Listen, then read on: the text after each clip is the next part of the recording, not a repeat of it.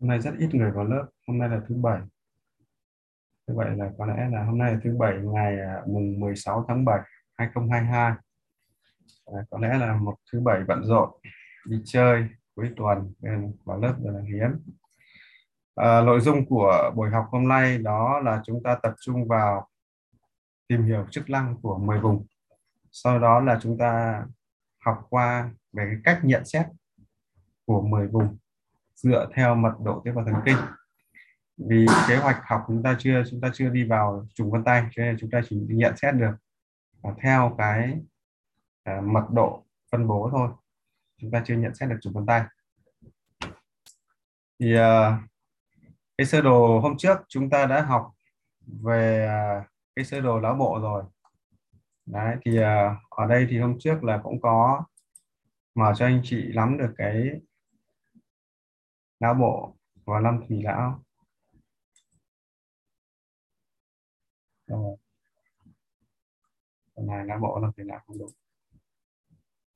hôm trước chúng ta đã tìm hiểu về não bộ rồi.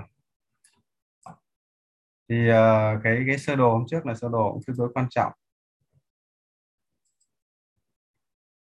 Cái sơ đồ hôm trước là sơ đồ xin chắc cả hai nào đây chúng ta nắm được cái ờ, nắm được não bộ và hai bán cầu. Chức năng mười vùng não bộ năm chỉ não. Đây quay lại cái sơ đồ thì nó, nó chúng ta sẽ học theo sơ đồ phát triển cái hình cây. Hình cây. Đấy. sau này khi mà vào chi tiết thì chúng ta dễ hơn. Đây là mình đi theo phương cách học xuôi. Đây từ TFGC là tổng số. Chúng ta đi vào từng cái à, các, các, các cái các cái bán cầu não đây. Toàn bộ bên này là bán cầu não phải. Bên này là bán cầu não phải các chức năng của nó. Rồi à, sang đến bên bán cầu não trái. Đó. khi mà hộp gộp lại hai vùng thành hai vùng này lại với nhau thì nó sẽ ra được thùy chán. À, hai vùng tư duy nó sẽ ra à thùy trước chán. À, hai vùng tư duy nó sẽ ra đặc điểm của thùy chán.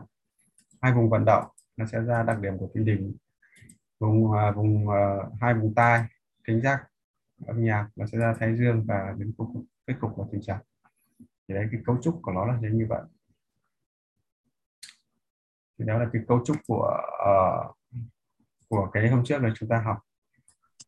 Thì uh, anh lượng này cứ hai vùng mà anh uh, list vô vậy đó à, hai vùng trùng nhau anh tô màu giống nhau đi được không? Màu chữ.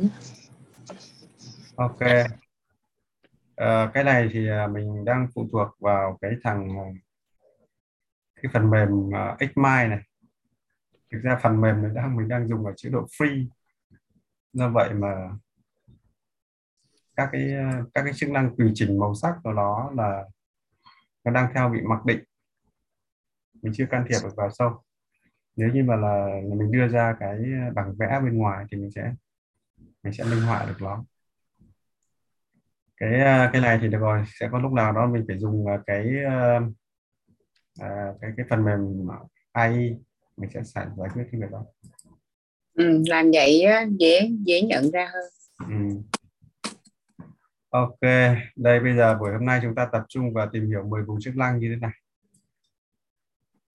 Đấy. Vậy thì chúng ta phải hiểu vị trí của là một nó là cái gì và một là cái gì. Chúng ta nắm được cái đặc điểm này á, thì chúng ta mới nó mới thuận lợi trong quá trình nhận xét, phân tích. Đấy. Vì kiến thức này là kiến thức của trừu tượng. À, những cái người mà có trùng A thì rất là phù hợp trong lĩnh vực sinh chắc lý do là trùng A thì là nó nó nó tưởng tượng rất là giỏi ờ, à, thì cái cái quá trình thực chất ấy, quá trình trừu tượng này nó cũng không khó khó không để khó hiểu lắm thì cái phương pháp trừu tượng ở đây á thì cụ thể giống như là một người nếu mà họ chỉ phản ứng bởi một uh, bởi một phản ứng thôi thì chúng ta chưa nhìn thấy tính cách. Nhưng mà khi mà các phản ứng này được theo dõi có thống kê và ờ, có nghĩa là tập hợp nó lại thống kê nó lại thì chúng ta sẽ thấy quy tắc của nó. Đấy, bằng cách tập hợp lại. À, và một trong những cái phương pháp đến bây giờ thì nó nó khá là thuận lợi. Có thể dùng phương pháp ghi chép ừ, hoặc là phương pháp uh, phương pháp trắc nghiệm câu hỏi. Rồi uh, phương pháp um, à, rồi cái là phương pháp nữa là cái phương pháp mà uh, chụp ảnh. Đấy. thì uh, đến bây giờ là có một cái phương pháp rất là thuận tiện đó là dùng camera. Đấy, bản chất là chúng ta có thể là giả sử như muốn quan sát mình chúng ta đặt một camera trong các cái môi trường mình làm việc và chúng ta bắt đầu quan sát hành vi bằng cách là chúng ta replay hoặc là playback lại Đấy. cũng có thể playback nhanh chúng ta sẽ nhìn thấy cái phản ứng của mình Đấy. chứ còn bình thường là nó chỉ có một phản ứng thôi thì chúng ta không khó khó nhận định lắm đấy, thì đấy là cái cách quan sát bằng hình ảnh có nghĩa là quan sát phản ứng thông qua hệ thống ghi hình ghi chép lại chúng ta sẽ thấy quy, quy luật của nó. Để lưu ý.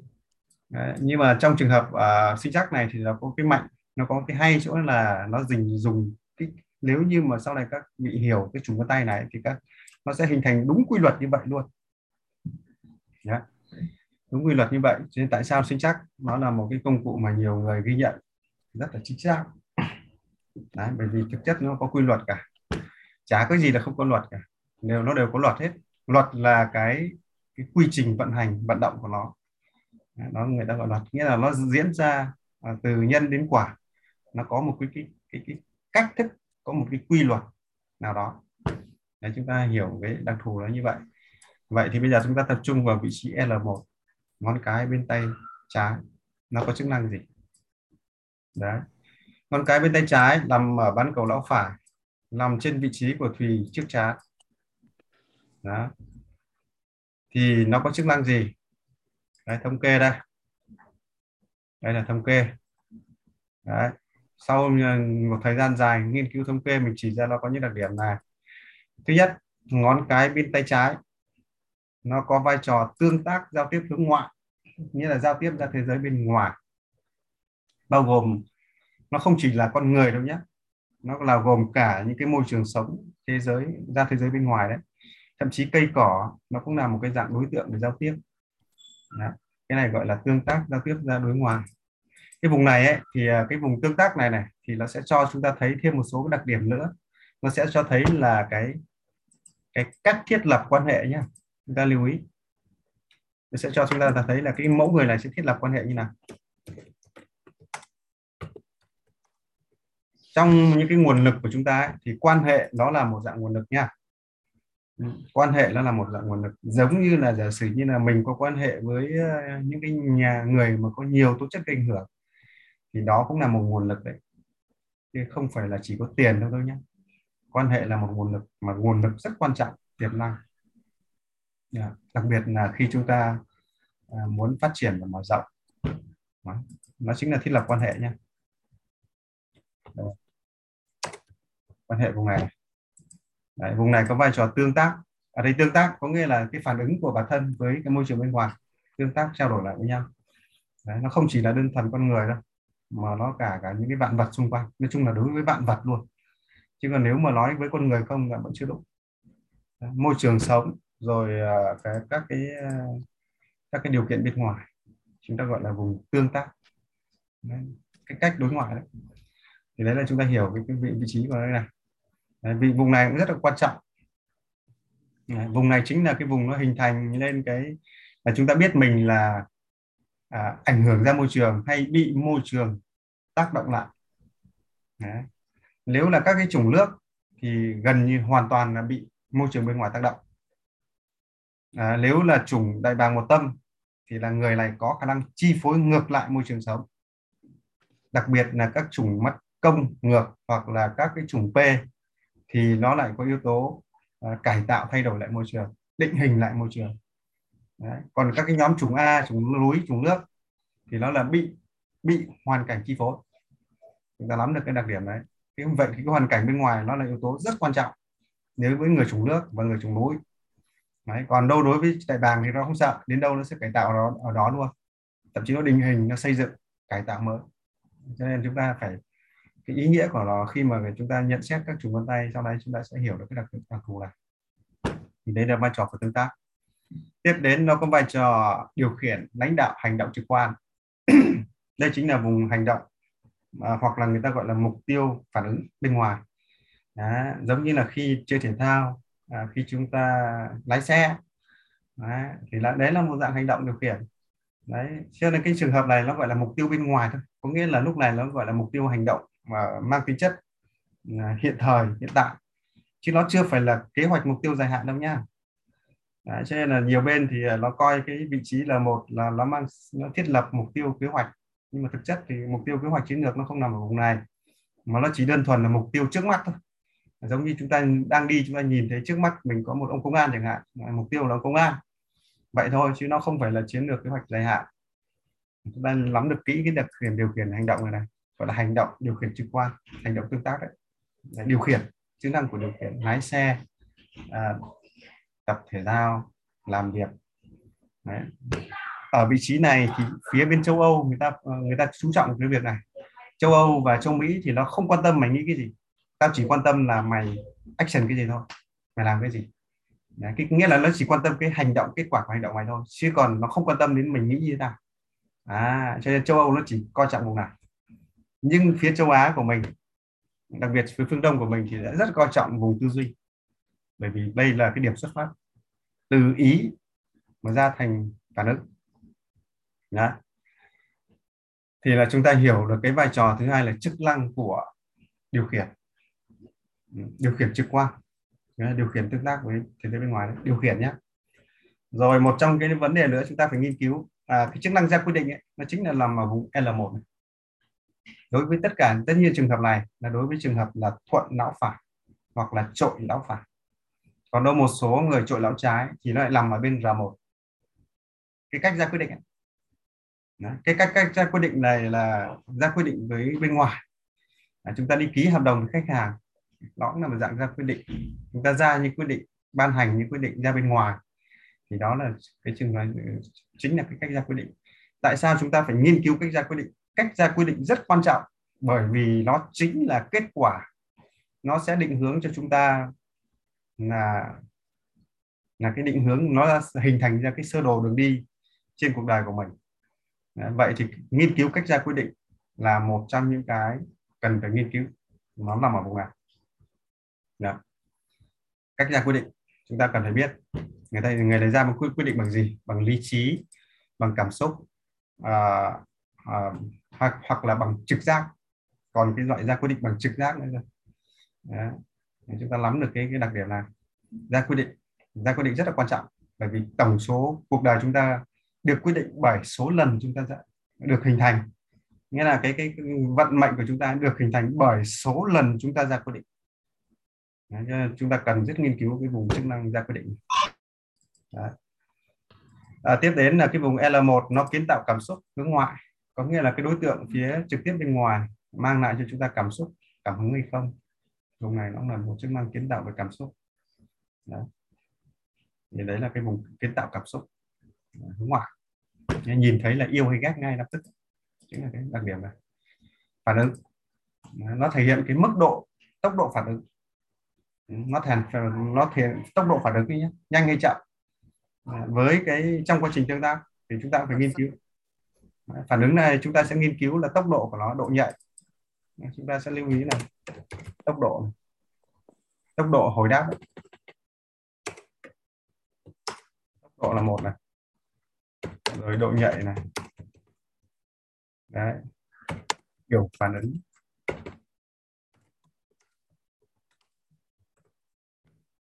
Đấy. cái phần này ấy, thì à, đây là cái phần kiến thức này là do toàn bộ mình nghiên cứu thống kê chứ còn không có cái sách nào nó, nó cho chúng ta nắm được cái thông tin này. Đấy. tất nhiên là mình phải dùng rất nhiều tài liệu mình nghiên cứu để mình dò ra từng thành phần một trong cái cái cái cái chức năng này. Đấy. cho nên là cái cách học của mình là cái cách học gọi là chính xác mình bị học một cái dạng không có thầy. Đấy. Đấy là vùng phản ứng này. Vùng này còn một cái đặc điểm nữa cái phản ứng này nó gọi là dạng vô thức nha cả nhà nha. Nó cũng nằm trong cái cấu trúc của vô thức kết hợp cùng, cùng vùng L1 cái vùng vô thức này đặc điểm của nó là như này. À, nếu như chúng ta để hình thành một thói quen mới thì thời gian đầu chúng ta phải dùng cái lý trí của mình dùng cái ý thức của mình để chúng ta đưa nó vào khuôn khổ. Chúng ta quy định rằng là đúng 5 giờ đúng 4 giờ 30 phải dậy. Đấy, vận động trong 30 phút. Ngồi thiền một giờ. Thì cái quyết định đó lúc đầu thì nó do ý thức của chúng ta quyết định. Nhưng khi chúng ta thực hiện được trong vòng của theo quy luật là 4 tuần 28 ngày hoặc một tháng thì sau đó là đúng cái giờ đó chúng ta dậy và đúng cái cái khoảng à, chúng ta sẽ làm đúng cái, cái trình tự đó. Đó. sau này nó là dạng chúng ta không cần phải coi như là sáng mai phải Ờ, phải, phải chiến đấu với nó nữa. Nghĩa là tự động đến đến cái giờ nó sẽ làm việc làm đúng cái việc đó. Nhưng mà những cái hành động đó phải được phải được ý thức dùng ý chí thời gian đầu. Đấy. thì sau khi mà nó quen rồi thì chúng ta sẽ trở thành vô thức. Thì đấy là nó cái cái hành động đó nó trở thành vô thức. Thì chính cái cái đó là cái thói quen đấy. Thói quen nó gọi là thói quen bản năng hoặc là thói quen vô thức. Đấy, cho nên là trong cho chúng ta phải quan sát cái hành vi của mình quan sát cái phản ứng của mình. Chúng ta biết là những cái gì cần phải thay đổi những cái gì là xấu là chúng ta phải thay đổi. Đấy, thì chúng ta phải có một thời gian chúng ta tập luyện để thay đổi chứ không dễ dàng là à, một ngày một ngày hai chúng ta thay đổi được ngay. Bởi vì cái lão bộ của chúng ta nó cái cơ chế của nó ghi nhớ đó là phương pháp lọc. Là chúng ta phải thực hiện nó nhiều lần nhiều lần nhiều lần đến một mức nào đó à, nó thành một cái lết trong não vỏ, vỏ não của mình rồi thì lúc đấy chúng ta không phải cố gắng nữa. À, cái câu chuyện này cũng rất là thú vị. À, giống như là chúng ta học lái xe lúc đầu thì chúng ta cảm thấy rất căng thẳng những ngày cầm lái những ngày học đi học lái rất là căng thẳng. À, chúng ta phải uh, dùng hết cái cái sự quan sát của mình lắng tai nghe quan sát rồi phải chú ý hết động tác. Đấy và đặc biệt nhất cả cả sau khi học rồi chúng ta vẫn bị căng thẳng. Lý do ở đây là chúng ta đang phải dùng ý thức dùng ý chí để chúng ta đưa những cái phản ứng của mình vào một cái dạng gọi là thành một cái uh, tập luyện theo một thói quen mới. Đấy, thì lúc đầu là căng thẳng nó mệt mỏi. Nhưng mà sau này ấy, khi mà uh, hoặc là cái thời gian đầu chúng ta đi lái xe ra đường nó rất là căng thẳng. Nhưng mà sau này thì khi mà khoảng tầm cỡ quá 6 tháng hoặc là quá 4 tháng 3 tháng thì chúng ta lái xe chúng ta nó lại mang một cả cảm giác rất là dễ chịu. Chúng ta không phải căng thẳng như trước nữa. Chúng ta cảm giác chân phanh rất là nhạy cảm giác tay lái cảm giác tay lên cần số rất là nhịp nhàng. Đấy chính là hành động ở dạng vô thức. Như vậy là biến từ một hành động có ý thức sang vô thức. Đấy là chúng ta phải tập luyện. Đấy. thì vùng này chính là vùng vô thức. Nha cả nhà nha. Cái cái vùng tay cái trái cái vùng, ờ, vùng này có chức năng của vô thức thì đây là một trong những cái mà chúng ta cần phải nhận xét. Tiếp đến à, cái tính chất và định hình môi trường bên ngoài đây này. Đấy như vậy cuộc đời chúng ta à, chúng ta sẽ phải biết rằng là chúng ta bị ngoại cảnh chi phối hay chúng ta có khả năng chi phối ngược lại ngoại cảnh. Đấy, là chính xác là quan sát vùng này. Nếu như chúng ta thấy rằng là mình ở đây là trường nước như vậy yếu tố môi trường bên ngoài là yếu tố chi phối chính. Trong trường hợp này chúng ta phải biết chọn môi trường chọn bạn mà chơi chọn nơi mà mà ở chọn người mà gần gũi. Đấy những cái điều kiện đó nó tốt thì chúng ta sẽ được hưởng lợi. Đấy, nhưng điều kiện đó nó xấu thì chúng ta sẽ bị ảnh hưởng theo. Hoặc là chúng ta phải, hãy quan sát cái môi trường xung quanh của mình nó có thực sự thuận lợi cho cái quá trình phát triển của mình hay không. Nếu như mà nó càng kìm hãm nó uh, nó gây cản trở đó là chúng ta đến lúc phải nghĩ đến cái việc thay đổi môi trường mới. Đấy. bởi vì nó có tính chất môi trường này như vậy. Nếu như tất nhiên chúng ta phải xác định là cái cái cái bản thân mình là có yếu tố bị chi phối bởi ngoại cảnh môi trường. Thì đấy là chúng ta lưu ý về đặc điểm này đó. thì đây là cái vùng cái chức năng này rất là quan trọng. Thì uh, thì đó là cái đó là cái vùng chức năng của L1 cả nhà lưu ý nhá. Đấy. bây giờ chúng ta sang tiếp một cái vùng là vùng R1 ngón cái bên tay phải. Đấy. thì R1 là chức năng thông thường của nó, đó là vai trò của kiểm soát, quản lý. Đấy. vậy thì nó kiểm soát cái gì? Nó quản lý cái gì? Nó kiểm soát là nguồn lực. Đấy. Nó quản lý, kiểm soát nguồn lực cái quản sát quản kiểm soát và quản lý nguồn lực. Ở đây bản chất của nó là nắm giữ. Đó. phân bổ phân chia. Đấy. đó là đặc thù của nó như vậy. Cái vai trò chính của nó là như vậy. Đấy, đấy các bài đấy. Thế thì chúng ta phải nghiên cứu xem cái cách người này sử dụng sắc sức khỏe họ như nào. À, sử dụng cái nguồn lực của họ như thế nào. Đấy. cái cách phân bổ của họ ra làm sao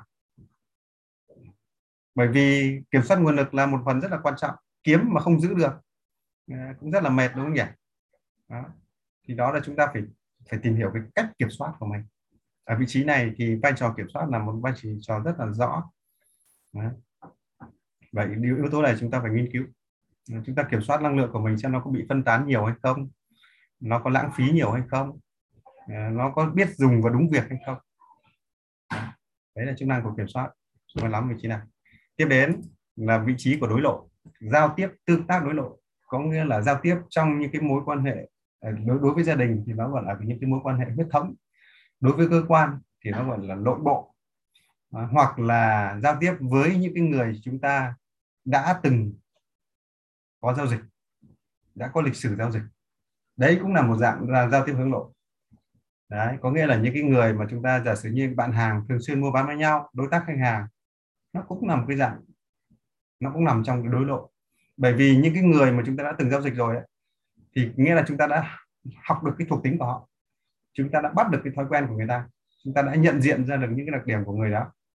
Thì nó cũng nằm trong giao tiếp hướng nội thì cái cái cái những cái đối tượng đó nó gọi là inbox.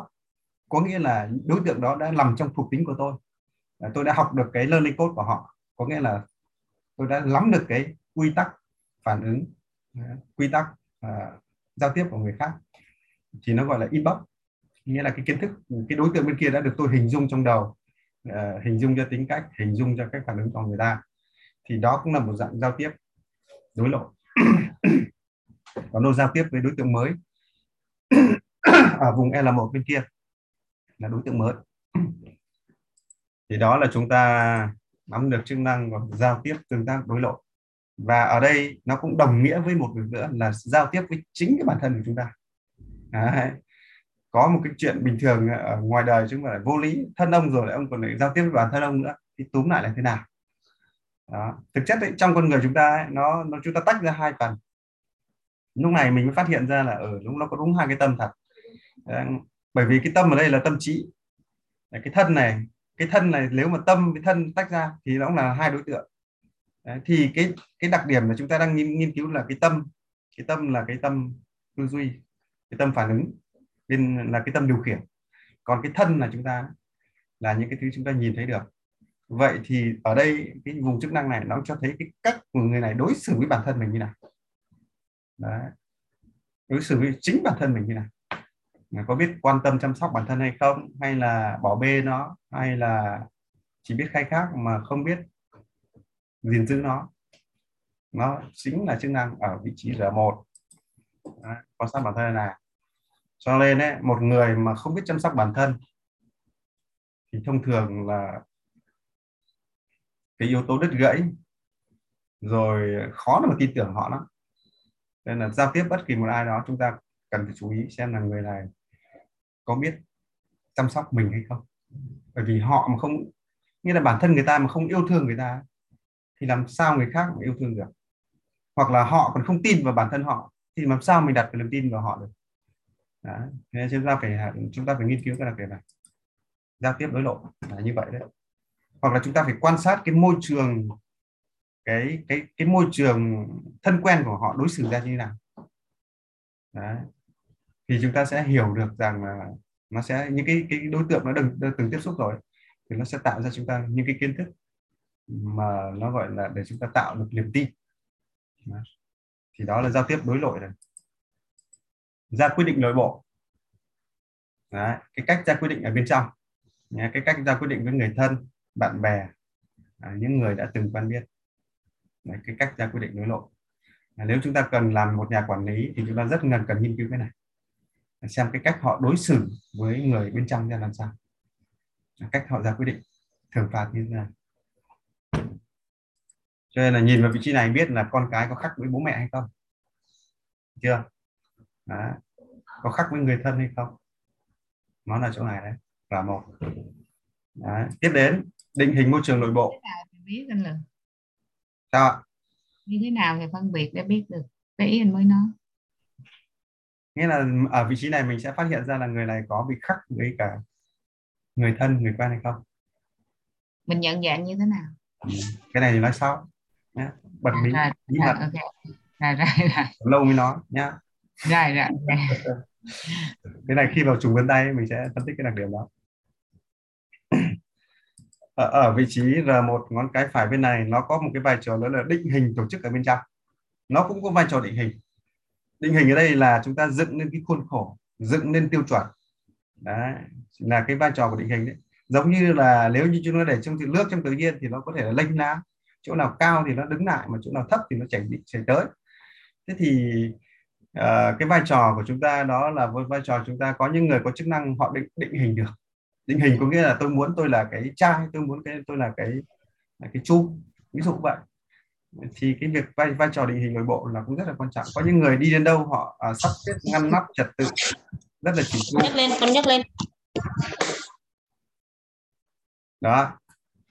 Triển chu có những người thì ờ, ờ, đến đâu thì họ thấy môi trường như nào? À đến ờ, họ khi mà vào một cái nhà họ gần như là họ gần như là trong họ không có một cái, cái khái niệm gì về về cái việc sắp đặt nào đấy, có như nào dùng như vậy thì đấy là cái cách định hình nội bộ môi trường nội bộ này.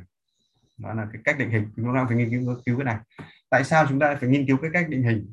Bởi vì muốn tạo ra sức mạnh một trong nguyên lý đầu tiên là anh phải định hình được. Đấy, anh muốn trở thành cái gì thì đầu tiên chính là anh phải định được định hình. Đấy, sau khi mà được định hình xong á thì cái bước thứ hai nó mới chính là áp suất áp lực.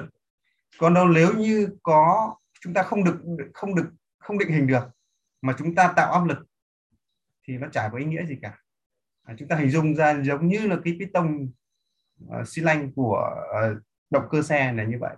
À, cái piston muốn có tạo ra áp suất thì nó cần phải có cái vỏ cần phải có quả piston và cần có phải khoang chứa khí. Đấy, chính cái toàn bộ những cái vỏ bên ngoài ấy, cháy chính là định hình. Còn đâu áp suất áp lực ấy, là do khí lén được bơm vào và bật lửa lên và giãn nở. Đấy, vậy thì cái việc vai trò định hình là vai trò rất là quan trọng nha cả nhà lưu ý. Nó sẽ tạo ra sức mạnh. À, giống như chúng ta không muốn mình trở lại ông nọ ông kia trở thành ông nọ bà kia ấy. đó chính là chúng ta định hình được. Con đường chúng ta phấn đấu mục tiêu chúng ta hướng đến. Đấy chính là định hình. Đó. À, tiếp tục nó là cảm xúc nội tâm nghĩa là cảm xúc gì bên trong inside. Cảm xúc nó cũng là vị trí của cảm xúc bên trong. Cho nên phụ chị em phụ nữ thì thường là, là gọi là họ hay quan tâm đến cái trạng thái cảm xúc ở phía bên trong của mình. Hay cười thầm, hay nói một mình, hay làm nhảm một mình. Đó chính là những cái, gọi là, cái cái câu chuyện, gọi là, nội tập xúc nội tâm. Điều khiển nội bộ. Điều khiển có nghĩa cách họ vận hành cái tổ chức nội bộ bên trong của người ta. Đấy. thì cũng đồng nghĩa với cách họ điều khiển toàn bộ chức năng trong cơ thể người ta. Và cũng đồng nghĩa với việc họ điều khiển cái vận hành cái bộ máy nội bộ của người ta. Đấy. nó còn ý nghĩa như vậy Đấy. như vậy là chúng ta nắm được cái chức năng của vùng rà mộc. Thì khi nhận xét ấy, chúng ta phải bám theo những cái trục này. Nhận xét vùng chức năng thì chúng ta phải bám theo trục này. Đấy. cách nhận xét nó sẽ như vậy. Tất nhiên là cũng có lúc nhớ lúc quên. Có khi nói một cái này khách hàng phê quá rồi không thể bỏ quên luôn cái này luôn. Ví dụ như vậy. Cho nên là nếu như mà nếu mà để để, để bằng cách đưa vào ba rem đầy đủ nó phải nhận xét hết những đặc điểm này nhưng mà có người thì người ta nghe nhưng có người sẽ không hiểu đâu cho nên là nếu mà để mà tư vấn một bài bài báo cáo sinh chắc thì bố mẹ trước đó phải đi học sau đó nghe thì mới hiểu chứ cần ngay cái buổi đầu tiên mà bập vào nghe phát là mọi người sẽ không hình dung được Đấy. nên là sau này chúng ta à, nếu mà muốn uh, tổ chức ra những cái uh, buổi tư vấn ấy, thì chúng ta phải trên trên minh trước cho bố mẹ hiểu như chúng ta đang học bây giờ Đấy thì họ mới hiểu. Chứ còn chứ còn uh, nếu như họ không được huấn luyện là bập vào các nghe tư vấn họ sẽ không hình dung ra được. Mà những điều này là rất quan trọng rất thiết thực trong đời sống. Đấy, không phải là bói toán tâm linh gì hết. Đấy, chỉ tiếc rằng à, chúng ta chưa nhìn nó một cách rất nghiêm túc. Nên là mất rất nhiều cái lãng phí rất là nhiều nguồn tài nguyên. Ok chúng ta nói xong về vùng R1 nha. Đấy, cái này là rất thú vị. Ờ, cái việc học đầu tiên à, đừng có nói người khác vội chúng ta phải contact với chính bản thân mình trước liên hệ với bản thân mình trước. Hãy về nhà check cái bài báo cáo sinh chắc của mình. Hãy kiểm hãy lắng nghe những chức năng này trong cơ thể của mình trước đó, đó là cách học trước. Chúng ta đừng quan tâm đến người khác vội. Hãy hãy hãy hãy quán xuyến với chính con người mình trước. Đó khi chúng ta thấy được những cái đặc điểm đó, à, thì người khác cũng tương tự như vậy thôi. Cho nên người ta học khôn ngoan là người ta không cần học bên ngoài nhiều. Mà tại sao lại học ở bên trong? Vì hiểu được mình sẽ hiểu được người khác. Hiểu được mình chính là hiểu những cái quy luật là những cái quy tắc. Đấy. chứ không phải học nhiều. Đấy. ngày xưa mình không biết cho nên mình phải học rất là vất vả tìm kiếm hết kiến thức sách nọ mày mày kia cuối cùng là học toàn học cái bên ngoài nhưng cái bản thân mình lại không hiểu. À, cuối cùng là cứ đi một vòng một vòng mà sau cuối cùng là không biết đích mình đi về đâu. Nhưng từ ngày học về bản thân thì lúc đấy là đơn giản rồi nhẹ nhàng rồi không cần phải học nhiều học một biết mười luôn. Ý nghĩa của nó là như vậy. Ok bây giờ chúng ta sang cái vùng vị trí gọi là hai ngón trỏ. Ừ, ngón trỏ chúng ta hình dung cái bàn tay của chúng ta đây. Ngón trỏ có chức năng chỉ trỏ đúng không nhỉ? Ngón này này chỉ cho nên là vai trò của nó đầu tiên chính là vai trò của định hướng. Đó, định hướng. Cái định hướng này là định hướng mục tiêu khát vọng ý chí. Có nghĩa là định hướng này là nằm trong hệ thống tư duy tư tưởng. Chính vùng nó ngón trỏ này nó thiết lập ra niềm tin. Chính là vùng này. Đấy. chúng ta có tự tin một người có tự tin hay không? Quan sát đầu tiên chính là ngón trỏ. Đấy vậy thì cái sự tự tin nó đến từ đâu? Đó là sự rõ ràng. Khi chúng ta làm một cái gì đó mà chúng ta biết rằng rất rõ à, chúng ta phải đi bao nhiêu km điểm đến của chúng ta là gì thì chúng ta rất là tự nhiên chúng ta đi. Nhưng khi chúng ta không biết rõ hướng đi không biết rõ cái đích đến của nó là cái gì thì chắc chắn chúng ta hoang mang chúng ta lo sợ. Vừa đi phải vừa dò dẫm rất là khổ vậy thì vùng này chính là chúng ta nghiên cứu cái đặc điểm của vai trò định hướng. Định hướng có nghĩa là khát vọng của anh là gì? Mong muốn của anh là gì? Mục đích của anh là gì? Đó. chỉ tiêu phấn đấu trong cuộc anh này là gì? Anh mong muốn đến đạt được cái điều gì? Đó chính là vùng định hướng. Đấy, vậy thì nó định hướng đến những cái gì? Có rất nhiều thứ định hướng. Chúng ta có hai đối tượng định hướng. Nếu mà trong DIC DRC nó có hai đối tượng à, nó chỉ có hai đối tượng thôi là đối tượng kết quả và đối tượng con người. Nhưng trong sinh sắc mình phát hiện còn nhiều hơn nữa. Đó là nó hướng đến giá trị trải nghiệm nó hướng đến giá trị uh, tự do hướng đến giá trị độc lập hướng đến giá trị uh, uh, sum họp hướng đến giá trị bình an. Đấy, nó rất nhiều cái định hướng ở đây. Đôi khi có những người ta chỉ mong muốn là tôi chỉ mong muốn là bình an thôi. À, nhưng đôi khi có những người là muốn là gì? À, tôi phải trở thành à, định hướng nó cái hướng của là, là danh vọng chẳng hạn. Là tôi phải trở thành ông nọ bà kia. À, có vai trò chức sắc chính trị. Có những người thì định hướng bằng à, tài sản vật chất. Nghĩa là tôi chỉ mong là cuộc đời tôi hoàn thành làm được số lượng tiền này. Thì có các các loại định hướng này như vậy. Tất nhiên là chúng ta cũng không đi vào chi tiết. Chúng ta chỉ biết là người này hướng đến kết quả hướng đến giá trị trải nghiệm hướng đến trí tuệ hướng đến con người hướng đến sự đoàn tụ tình cảm. Đó thì sau này chúng ta học vân vân vân tay chúng ta sẽ biết là các cái chủng nó hướng đến cái gì. Đấy, thì đây là vai trò định hướng. Và nắm được cái vị trí của L2 là chúng ta biết cái mục đích của người nào. Khát vọng của họ mong muốn là gì. Và đọc đụng vào tầm này ấy, là rất nhiều người xúc động. Hôm nay tôi đã gặp một chị ờ, đọc sang là hai phát khóc rưng rức. Chị bảo là bây giờ mới được coi như là nói được cái điều tâm suy nghĩ của mình ra. Đấy. để chính mình chặn được cái l hai này của chị. Đọc hết lứa hai bên gì về thì đó là cái vùng là hai của họ. Đó là chúng ta chặn cái tâm thức của người ta đấy. Chính xác đọc đến là hai là chặn được tâm thức. Đọc được cái mục đích cuộc đời của họ. Đọc được cái cái, cái ước muốn của người ta. Đọc được cái nỗi khổ của người ta. Đấy, đó chính là là hai rồi. Còn là một chưa nhìn thấy đâu. Là hai mới thấy. Đấy. thì đó là vùng là hai chúng ta nắm được cái vùng này. Như vùng này là rất quan trọng đúng không nhỉ? Đấy. À, vùng này nó có vai trò là định hướng không gian này nữa. Có nghĩa là trong cái điều khiển trong cái không gian à, chúng ta sống nó còn định hướng nữa. Là chúng ta đi về hướng tây hướng đông à, hướng bắc ví dụ vậy. À, chúng ta đi vào hướng nào? À, định hướng giống như để chúng ta điều khiển xe đấy. Nó có vai trò định hướng. Đấy, nó có vai trò định hướng này nữa. Định hướng trong không gian tưởng tượng. À, tưởng tượng nó có vai trò tưởng tượng mô phỏng. À tưởng tượng mô phỏng là như thế nào? Là giống như chúng ta muốn xây một cái nhà một có một cái nhà thì chúng ta đầu tiên chúng ta phải hình dung ra à cái ngôi nhà này nó sẽ như nào nó to bé hay hay là nhỏ. Ví dụ vậy. Và chúng ta hình dung ra là có bao nhiêu phòng à, cái cách kiến trúc của nó như nào nhà ống nhà biệt thự hay là nhà cấp 4 Đấy, thì cái vai trò đầu tiên của cái vị trí tưởng tượng này nó sẽ hình thành ra cái việc đó. Nó phải hình thành ra hết cái không gian bối cảnh của ngôi nhà đó thậm chí là cái bối cảnh xung quanh của nó là vườn hay là uh, ao hồ như thế nào đó thì đây chính là vai trò của tưởng tượng mô phỏng Đấy. hoặc là khi chúng ta bắt tay vào làm một cái việc gì đó chúng ta phải hình dung hết các công đoạn để thực hiện hoàn thiện một cái, cái công việc đó đấy. đấy khi chúng ta bắt tay vào làm việc gì đó chúng ta phải hình dung hết ra cái công đoạn thì đây chính là vùng nó gọi là cái vùng thế giới cái cái này nó gọi là cái thế giới quan tổng thể nó là chỗ đó đấy. Dạ. là chính là chúng ta phải mô phỏng nó được hình dung ra được. Chứ chúng ta mà không hình dung ra được chúng ta không mô phỏng ra được ấy thì nó sẽ dẫn đến cái việc là không có khả năng chi tiết hóa. Đấy, giống như ông không xây ông cho không ông không cho tôi biết là cái nhà ông xây trên bao nhiêu mét thì làm sao tôi tính được vật liệu xây dựng? Ông không hình dung ra cái kiểu nhà như nào thì làm sao mà tôi tính được là các chất các cái vật liệu khác tôi cần dùng như nào?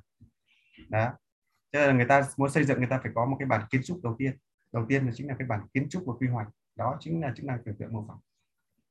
Tôi muốn một cái nhà như này. Giống như là cái tầm nhìn tổng thể. Đúng rồi nó chính là tầm nhìn tổng thể. Đó. Thì vị trí này là rất quan trọng. Cho nên chúng ta nhìn vào người là nhìn vào cái vị trí này chúng ta hiểu được là cái khả năng tưởng tượng của họ đến cỡ nào. Đấy thì đấy là lưu ý nhá chức năng của tư duy mô phỏng mô phỏng như vậy. Còn đâu tư duy tổng quan hệ thống, đây chính là cái tư duy mà người ta gọi là nhìn toàn bộ cái chặng đường đi, hoặc là nhìn toàn bộ tổng thể một vấn đề. Thì đấy là người ta gọi là tư duy tổng quan. Bởi vì có tổng rồi, giống như bây giờ chúng ta cần xác định đi vào thành phố Hồ Chí Minh. Đó. thì chúng ta xác định cái tổng thể của nó là nhiệm vụ là đi vào thành phố Hồ Chí Minh. Đấy còn đâu ờ, sau đó chúng ta mới bắt đầu ờ, sau khi chúng ta hình dung cái mục tiêu lớn đấy rồi thì bắt đầu là cái đấy là tổng quan, có nghĩa là cái nhiệm vụ của tôi phải vào tới thành phố Hồ Chí Minh. Thì đấy là cái một cái cái cái cái tổng thể. Còn đâu tôi đi bằng máy bay, tôi đi bằng xe máy, tôi đi bằng ờ, xe đạp tôi chạy bộ, thì đó là chi tiết rồi. Đó. thế thì nhiệm vụ đầu tiên là phải có cái tổng quan này trước có cái hệ thống này trước và hệ thống, đấy là tư duy tổng quan đấy nghĩa là tư, nghĩa là cái khả năng quan sát quán chiếu toàn bộ quá trình công việc. Đấy, cho đến từ lúc khởi đầu cho đến khi kết thúc nó phải hình dung ra hết toàn bộ công đoạn. Thì đây nó gọi là tư duy tổng quan. Vậy thì nếu như ai mà ở cái ngón L2 mà cái um, phần trăm cao thì sẽ là nhìn uh, giống như là nhìn xa định hướng được uh, cái công việc một cách nó toàn thì uh, họ có khả năng sắp xếp hình dung ra trước. Thì cho nên là cái vị trí này ấy cái vị trí này nó có vai trò nữa là vai trò mọi người biết tại sao? Đây chính là vai trò của lãnh đạo đúng không nhỉ? Ừ. cũng có ta định hướng đấy.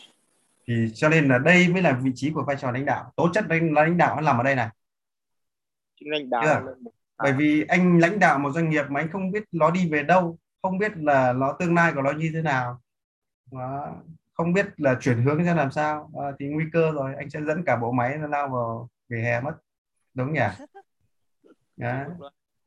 Thế là chúng ta phải hiểu rõ ràng chức năng này là chúng ta mới biết là là, là, là vị trí nào là vị trí của lãnh đạo. Nó chính là vùng này đấy. Nó bởi vì nó phải có cái tổng quan nó phải có khả năng mô phỏng nó phải có khả năng định hướng. Đấy nó phải có những cái mục tiêu niềm tin dẫn đường. Thì nó mới chỉ huy được. Cho cái việc này thôi chúng ta không nói vội ra một doanh nghiệp nhưng mà nói cho chính bản thân mình trước. Đấy, chúng ta thử đặt câu hỏi à các vị đã có niềm tin chưa đấy, đây là câu hỏi khó đấy, các vị đã có niềm tin chưa Đấy. niềm tin của các vị là cái gì đúng nhỉ Đấy. các vị sống cuộc đời này mục đích của các vị là gì Đấy. ý nghĩa Đấy. mong muốn Đấy. kết quả đạt được là gì Đấy. thì chỉ khi các vị trả lời được xong các câu hỏi đó thì mới biết là các vị có niềm tin hay không có niềm tin Đấy. mà không có niềm tin thì nó gọi là vô minh nghĩa là không biết, dẫn dắt cuộc đời mình đi về đâu đấy, người ta gọi là vô minh đấy mà niềm tin không rõ ràng cụ thể, gọi là có niềm tin nhưng không cụ thể không thiết thực đưa vào thành thành những cái ờ, vào cuộc sống của mình ấy. nghĩa là không gắn niềm tin vào cuộc sống thì nó gọi là hoang tưởng, đúng nhỉ đấy nó gọi là hoang tưởng bởi vì nó không có tính liên kết với thực tại là hoang tưởng rồi. Đấy, cho nên những chủng AR đây mà không có mặc dù ý chí lớn khát vọng lớn niềm tin lớn mục đích có nhưng mà không kết nối với thực tế có nghĩa là nói gì là cái cái ý tưởng và cái kiến thức rất tuyệt vời nhưng mà trong đời sống không có một cái gì biểu hiện của những cái điều đó. Thì người ta gọi là hoang tưởng đấy. Cái này này là lý do cho đó. đấy. thì đó là chúng ta nắm được cái, cái vai trò của này. Và tiếp đến cái một cái chức năng rất quan trọng của R2 nữa nó đó chính là cái vùng ghi nhớ hệ thống và ghi nhớ bằng hình ảnh. Bởi vì cái vùng R2 đó là vùng tưởng tượng. Đấy. nó là như vậy. À, bây giờ thì các thiết bị ngoại vi TV và điện thoại nó quá nhiều. Và chính những cái thiết bị đó nó đang làm chết lá bộ của chúng ta bởi vì ngày xưa ấy, tôi nhớ rằng là buổi tối ờ, thậm chí là chỉ được ăn cơm ăn cơm từ lúc khoảng độ 5 giờ tối và 7 giờ lên giường đi ngủ và khi đi ngủ là tắt hết điện. À, ngày xưa được thay được mẹ kể chuyện. Cho nên cái trí tưởng tượng mình rất là tốt. Bởi vì nó chẳng có cái gì để để nó, nó hình dung ra cả. Cho, cho nên là khi mà nghe kể chuyện trong bóng tối thì buộc cái đầu mình phải hình dung ra cái bối cảnh nó như thế nào. Thì đó chính là cái việc mà mình làm cho não bộ của mình làm việc chứ bây giờ gần như là chúng ta nó có sẵn là lên mạng sớt sớt sớt sớt cái ra thấy nó luôn.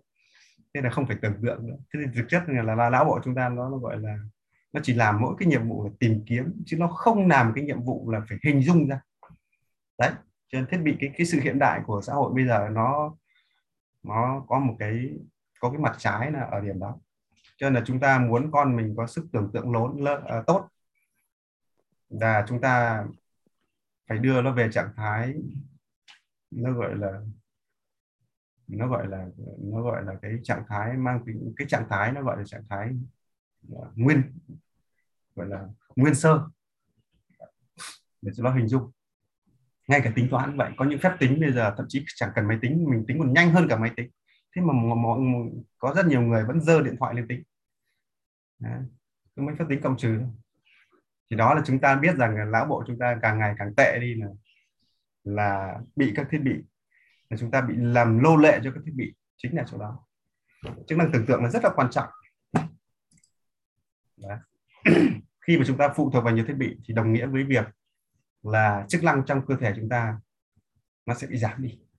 Cơ thể chúng ta có một cái kỳ diệu là khi chúng ta dùng càng nhiều thì nó lại càng tốt. Khác với cái đồ khác chúng ta dùng càng nhiều thì nó lại càng lại nó nó lại trở thành một cái thế mạnh tiền tiềm năng. Nhưng mà chúng ta càng dùng càng càng dùng ít thì nó sẽ xu hướng là mất dần mất dần mất thậm chí mất luôn.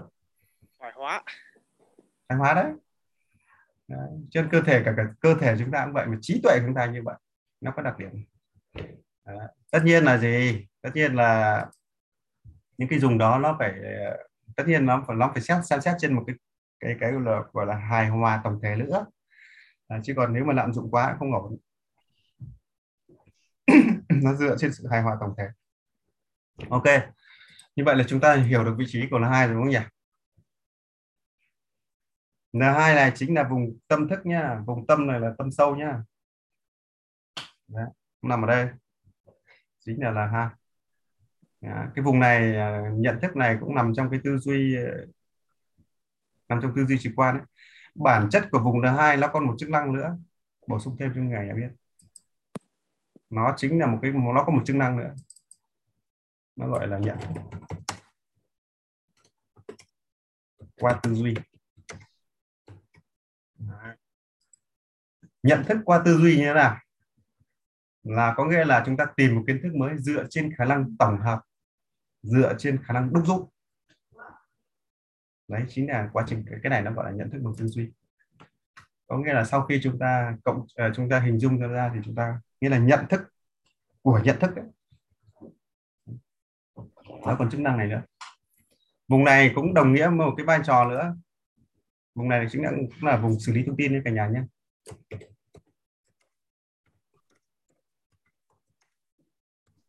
Xử lý thông tin.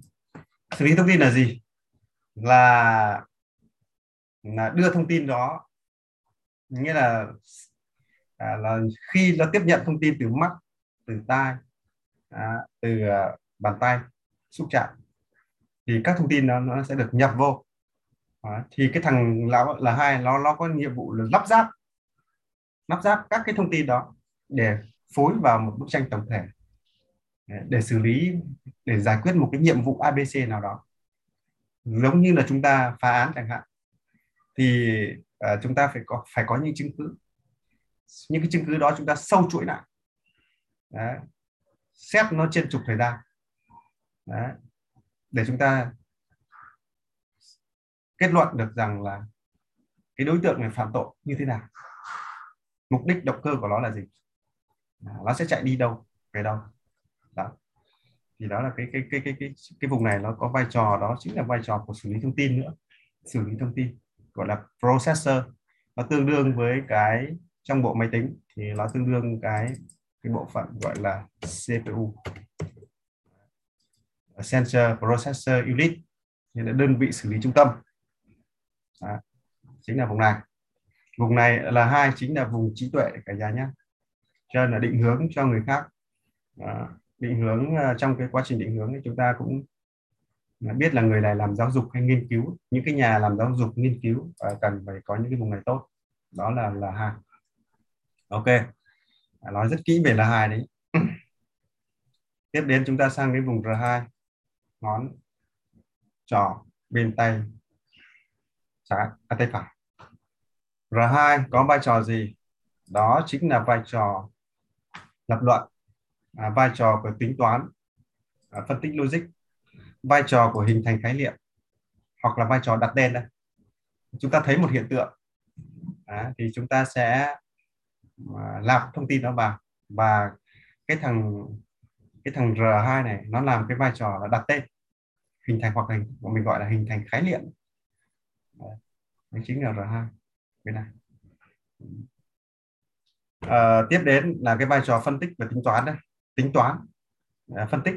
Cho nên là thông minh logic ấy, là là phải phải nhìn quan sát R2 à, cái cách người này tính toán như thế nào? Cái cách hình người này hình dung ra ngôn từ như thế nào? Cái cách sắp xếp câu ngữ pháp của người này như nào? Đó chính là R2 nó sẽ xử lý. Bản chất của cái vùng này nó cũng là một CPU nhưng nó thằng này có vai trò là CPU này giải quyết ở một góc độ gọi là nó gọi là chi tiết bên kia nó là tổng thể thì bên này là chi tiết. À, cái này CPU là giải, giải quyết đến đơn vị nhỏ đấy, đấy đơn vị nhỏ nhất đấy. Ừ. còn thằng ờ, Cebu ở bên là hai cái nó làm cái vai trò là nó chỉ tư duy đến hệ thống thôi. Nó xử lý đến hệ thống thôi. Còn thằng R2 này nó bắt đầu nó giải giải quyết đến chi tiết. Giống như là thằng L2 nó làm cái nhiệm vụ ờ, là giả sử nó là định tuyến chẳng hạn. À, thì nó biết là cái kho này có bao nhiêu khoang bao nhiêu ô? Đó, nó chỉ xác định được như vậy thôi. Và cái cách đi từ ô này sang ô kia như thế nào? Thì đấy là là hai. Thì thằng cái thằng R2 này nó làm cái vai trò nó đánh số của cái ô đó. Ô này là ô 31 ô kia là ô 34 đó. nó là như vậy. Đó. thì cái cách ghi nhớ chúng ta đầu tiên à, đối với Google chẳng hạn để chúng ta lên à, Google cái nhiệm vụ đầu tiên là chúng ta phải tìm ra được từ khóa chính xác. Thì đó chính là cái đích đến cuối cùng ấy, chính là của R2 khi chúng ta xác định được từ khóa, chúng ta cần tìm đến nghĩa là cái đích cuối cùng chúng ta muốn đến. Đấy chính là R2 nó giống như trên con đường à, cái trục đường đấy là cái trục con đường đó thì sẽ có rất nhiều, sẽ có tên tên con đường. Và trên con đường đó sẽ có rất nhiều số nhà. Nhiệm vụ của chúng ta đến là đến số nhà nào đó. Đến thứ nhà đó. Thì cái vùng R2 này nó làm cái nhiệm vụ có nghĩa là nó định danh một cách chi tiết. Đúng số nhà đó, đúng tên phố đó, đúng đường phố đó chính là địa điểm định danh cuối cùng. Như vậy đó là giờ hai. Nó làm nhiệm vụ này. Nha, tư duy chi tiết.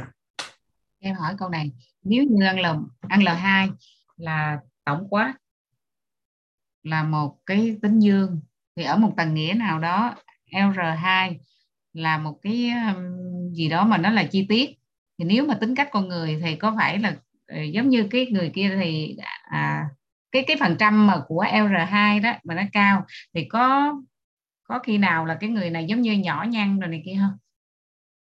Uhm, thực chất ấy cái nhỏ nhen ấy thì nó rất nhiều yếu tố khác chứ mình không thể đánh giá từ một vùng được nó phải xem là cái con người này lão trái cao cái thế giới quan của họ là là là tập trung vào đâu.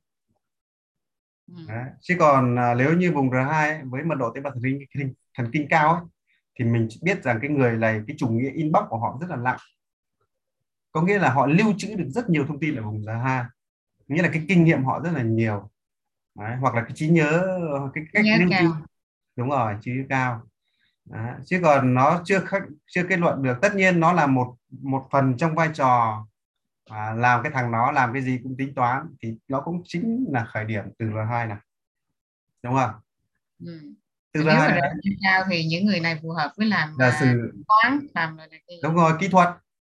Đúng không? Kỹ thuật đúng rồi. Đấy giờ R2 cao là kết hợp lão phạm lão trái cao đúng không nhỉ? Đấy thế giới quan ở bên kia là nhìn vào chi tiết thì rõ ràng à phát hiện ra ông này là ông ích kỷ cá nhân rồi. Được chưa nó phải ừ. có, có cấu trúc đồng bộ để mình nhận xét chứ còn không thể là nhìn vào một vị trí đâu nhá dạ, dạ.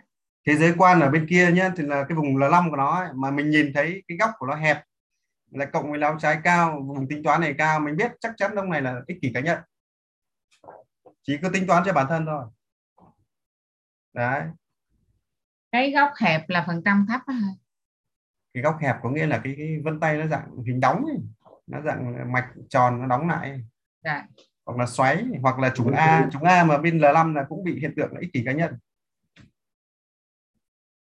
Nếu mà chúng quy là tròn phiêu luôn đó cho nên là nó phải đánh giá từ thế giới quan nữa nữa.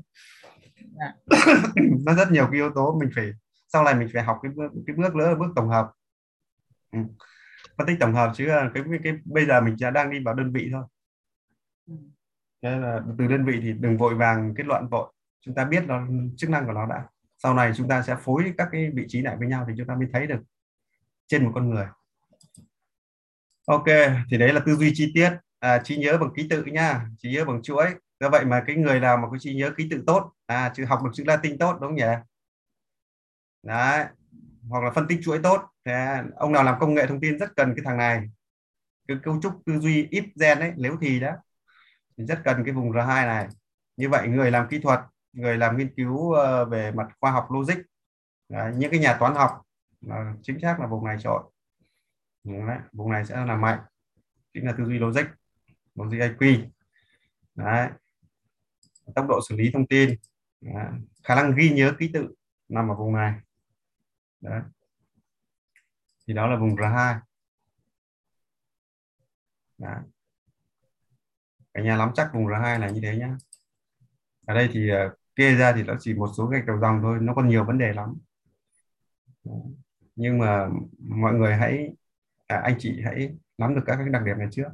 Còn đâu sau này các cái bài vào cái bài tư vấn sau mình sẽ hướng dẫn thêm bổ sung thêm những cái những cái tính năng khác nữa. Đó, nhưng mà trước mắt là ghi nhớ tạm những cái chức năng này. Đó là R2 nhá. Bây giờ xuống sang L3 L3 là chức năng của vận động thô. Ngón uh, giữa bên tay trái. Đó.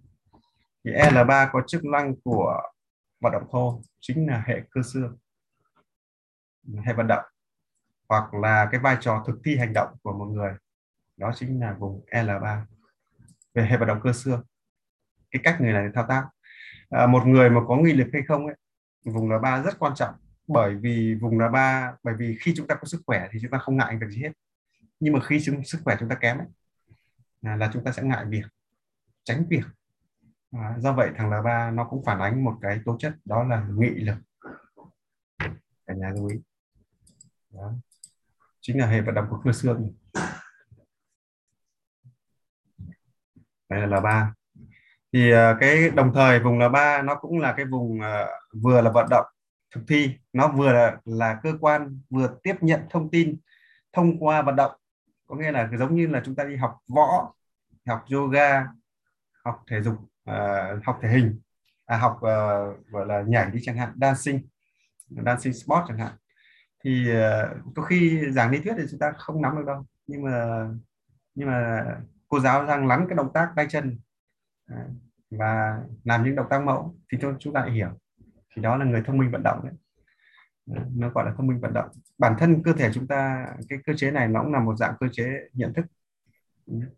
Thì chúng ta, thường thường thường là chúng ta cứ nghĩ rằng là chỉ có ngồi quanh chân, quan sát mới nghe là đủ, nhưng thực chất đó mới chỉ là cái chức năng của thính giác và thị giác không nó còn chức năng nhận thức nữa, đó là nhận thức qua vận động. Chúng ta phải nắm được cái đặc điểm này. Thì đó là cái này nó gọi là vận động hệ cơ xương, những cái cơ khớp ngoài, những cái chuyển động của cơ thể. Đó chính là vận động thô đồng thời cái cái nó có một cái vai trò nữa tiếp xúc uh, nghĩa là cái, cái cái thông tin nhận được thông qua da này toàn bộ da trên thân chúng ta. Thì đó chính là xúc giác. Nghĩa là cái cảm nhận về bề toàn trên bề toàn bề mặt da chính là xúc giác. Chức năng này là cũng là chức năng nhận thông tin. Nhận thông tin. Đấy, là đặc điểm của thằng này. Rồi ờ, à, tiếp nhận và ghi nhớ ghi nhớ vận động thao tác. Nó cũng là một cái đơn vị tiếp thu thông tin. Và đồng thời nó cũng là cái chức năng ghi nhớ ghi nhớ vào trong hệ thống cơ của mình. Như vậy cái trí nhớ chúng ta nó không đơn thuần là nằm trên vỏ não, mà thậm chí nó nhớ ở trên cả thao tác này luôn. Đó. còn bình thường mình nghĩ rằng lão bộ làm vai trò ghi nhớ nhưng không phải.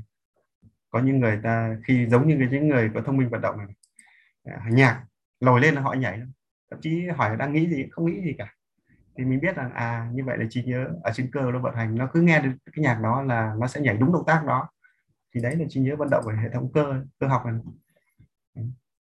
Thì đó là cái vai trò tiếp nhận thông tin, hệ thống cơ học. Ở vai trò này nó có vai trò nữa là thực thi hành động. Giống như lúc đấy mình nói, cái người này mà nếu như sức khỏe họ tốt, họ có nghị lực tốt, ý chí tốt thì cái vùng này nó phải tốt. Nó tốt thể hiện là cái gì? Thường thường mật độ tế bào thần kinh vùng này cần phải mật độ tế bào thần kinh nhiều. Vùng này rất là cần mật độ tế bào thần kinh. Bởi vì nó thể hiện là mà về mặt cơ học, về mặt cấu tạo tự nhiên. Để là ba cần cái vai trò này.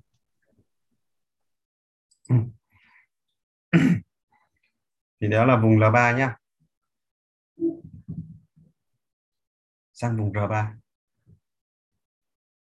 vùng R3 có chức năng về vận động tinh vận động tinh là hệ cơ mềm mà các cái hệ thống cơ mềm nó gọi là vận động tinh.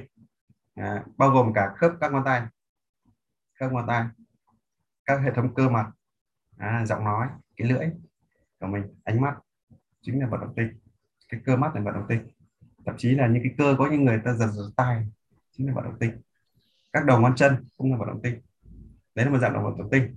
À, các, các các cái uh, chức năng vị giác à, khiếu giác. Nó nằm ở vận động tinh.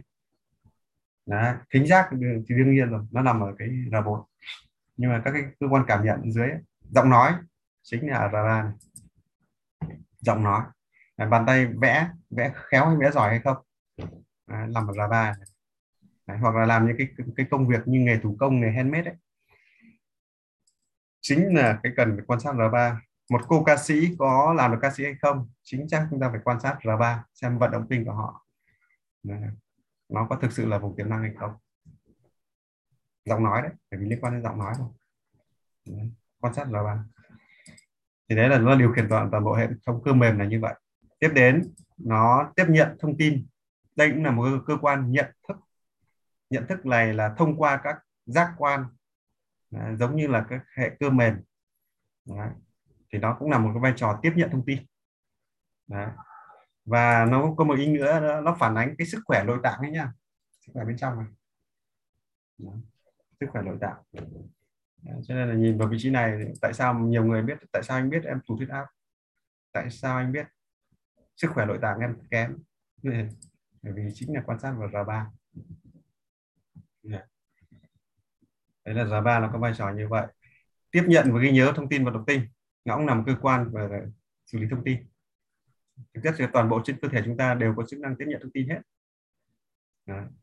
nhưng mà ở đây, nó là dành cho vận động tinh Đấy. vận động tinh Đấy. do vậy chúng ta khi quan sát sức khỏe ừ, quan sát trên ngón vị trí của R3 Đấy. chúng ta xem cấu trúc mạch nó là cấu trúc gì, trùng lúc hay là hoa tay những người mà hoa tay ở vị trí là ba này sẽ có nguy cơ cao. Người ta gọi là nó có hai tượng. Hiện tượng như là bị à, tụ tắc khí huyết tụ hoặc tắc khí. Có nguy cơ cao nếu như họ không vận động. Đấy. vậy thì nhiệm vụ của họ là phải vận động. Nếu không vận động nhiều ấy, hoa tay là nguy cơ thận này, ờ, tắc khí này rất là cao. Biểu hiện là rất rõ hôm trước mình test được một số người, mình hỏi những cái người hoa tay một chấm lên. Họ bảo công nhận, đúng. Họ thừa nhận. Như vậy là có liên quan đến vận động tinh. Chính xác là như vậy. Như vậy là đối với vân tay này, nó còn cái vai trò nữa nhé. Nó biết được cái bệnh bệnh thông qua các quy luật của vân tay. Đấy. mà cái này nó không phải làm trong cái kiểu bác sĩ khám. Nó có quy luật vận động của nó mà người ta ghi nhận rất rõ nhưng mà phải mình phải hiểu nó thì mới biết là nó là bệnh gì. Hiểu cái luật của nó thì mới biết được. Tất nhiên là nó phải phối các cái vị trí khác nữa.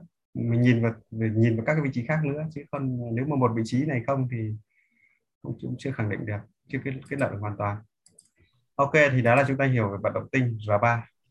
Bây giờ chúng ta sang vị trí của L4 đây. Chức năng của L4 đó là chức năng của nhận thức. Em hỏi lần nãy nhưng mà R3 nói về về về về bệnh đó thì như vậy thì L3 thì nó có thể hiện không? Hay là chỉ R thôi? L3 thì nó là nó mình cho, cho biết cái hệ cơ xương của người này. Nếu như là hoa tay một tâm nhé xương này của người là cứng. Và ừ. thậm chí là có nguy cơ giống như là dễ bị giòn xương. Những cái người mà hoa tay một tâm ở vị trí là ba này có nguy cơ bị giòn xương dễ bị chấn tổn thương chấn thương ở ở hệ cơ xương hệ xương. Đó vậy thì bây giờ mình nhắc họ là gì? Ờ, đừng vận động phải anh phải luôn luôn phải phải biết phối hợp. Đấy, giữa cái là ví dụ như chúng quy cũng là một tâm á hả? Chúng quy là một tâm rồi. Em nghĩ cái này đúng rồi đó. Như em cũng vậy cái cơ xương nó cứng đấy. Ừ. cho nên là mọi người để ý là những cái người mà có hoa tay ở vùng vận động này khi họ làm cái gì đặc biệt họ tập trung ấy, là gần như là cái trạng thái hoặc là khi bắt tay chẳng hạn mình bắt tay họ họ thường thường có cái đặc tính họ hình gồng mình giữ tay rất là chặt nó còn người ta gọi là vận người ta dồn hết lực vào cái vị trí đó Đấy, nó gọi là rất là mạnh Đấy. nó mạnh hơn hẳn người trúng nước ngay là ba này. cho nên là nếu như sau này các vị mà đi ờ, gặp gỡ khách hàng ấy, và hãy quan sát cái kiểu bắt tay thậm chí phát hiện ra trùng bắt tay từ ngay cái bắt tay của họ Đấy này là ba này nghĩ cái này mới nghe thì giống như vô lý nhưng mà thật sự ra là nó cấu tạo từ cái ờ, nghiệp từ cái từ cái tế bào lúc mà trong đúng rồi. cái cái nó có luật của nó chứ đúng không nhỉ? Yeah. Dạ. nó có luật của nó đấy chứ. Bây giờ từ bây giờ có kiến thức này các, các anh chị em là cứ đi ra ngoài trải nghiệm mà xem thực hành mà xem. Nó diễn ra đúng như vậy. Đấy nó diễn ra như vậy. Trước trước này không có ai để ý cho nó nhưng mà thực chất là mình đã thấy nó rất rõ ràng. Cái này đúng là em đọc trong một số tài liệu thấy có ở đây phải tài liệu nước ngoài mới được. Có tiếng nhiệt dịch ra thành chưa thấy đấy thì đấy là chúng ta hiểu về L3 R3 bây giờ sang chữ L4 này. L4 chính là ngón nhẫn và bên tay trái. Chức năng của thính giác hướng ngoại. Đấy. cái thính giác của bên cái L4 nó gọi còn gọi là thính giác hướng ngoại hoặc nó gọi là thính giác chủ động có nghĩa là chúng ta chủ động nghe hay không? Chủ động. Chính là vùng là 4 Đấy. còn đâu thính giác ở R5 R4 ấy, nó là thính giác thụ động. Đấy. còn đâu bên ngoài nó là chủ động. Hoặc là chúng ta gọi là bên ngoài. Đấy. cái nhận thức thính giác L4 này. Ở vai trò L4 này thì đầu tiên đó là vai trò nhận thức nhận thức âm thanh đấy nhé. Nhận thức nhận thức tiếng động chứ còn trong sinh chắc học nó chỉ nói là vùng này là vùng âm nhạc nhưng thực chất âm nhạc nó chỉ là một phần rất nhỏ trong cái vùng nhận thức này thôi. Bởi vì cái nhận thức âm thanh ấy nó còn định hướng âm thanh nữa đúng không nhỉ? Đấy, nó còn phân biệt được tiết tấu âm thanh nữa tiết tấu âm ờ, âm nữa. Giống như khi chúng ta vào rừng ấy, một tiếng động ở nơi xa chúng ta cần phải biết rằng là cái tiếng động nó phát ra từ hướng nào. Để chúng ta còn biết mà chạy chứ đúng không nhỉ? Không phát không phát hiện ra là từ hướng nào thì là sao biết lối nào mà chạy đó. Phát hiện ra cái âm âm cái âm đó là âm an toàn hay âm âm nguy hiểm đúng không nhỉ? Đó. nghe thì nước đổ rầm rầm rầm không chạy nhanh là thác nó nước nó cuốn trôi mình phăng mình đi ngay lập tức. Đó.